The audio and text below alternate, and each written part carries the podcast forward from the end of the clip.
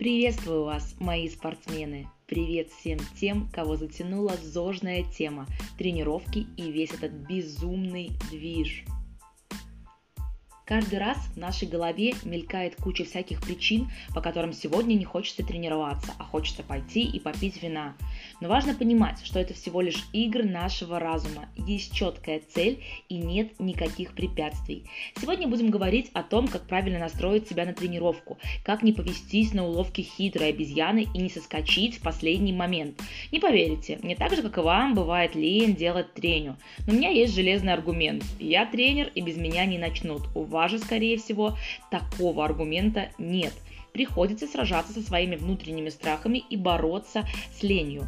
Итак, три действенных способа, которые точно сработают. Первый.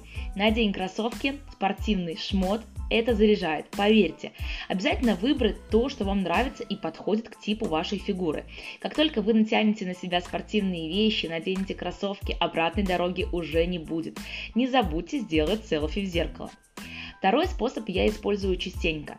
Тренировки и музыка для меня это одно целое. Скачай любимый плейлист, самые любимые треки, ставь наушники в уши и погнали. Я уверена, что вы не захотите, чтобы эта тренировка заканчивалась. Попробуйте, это сработает. Есть третий способ, альтернативный.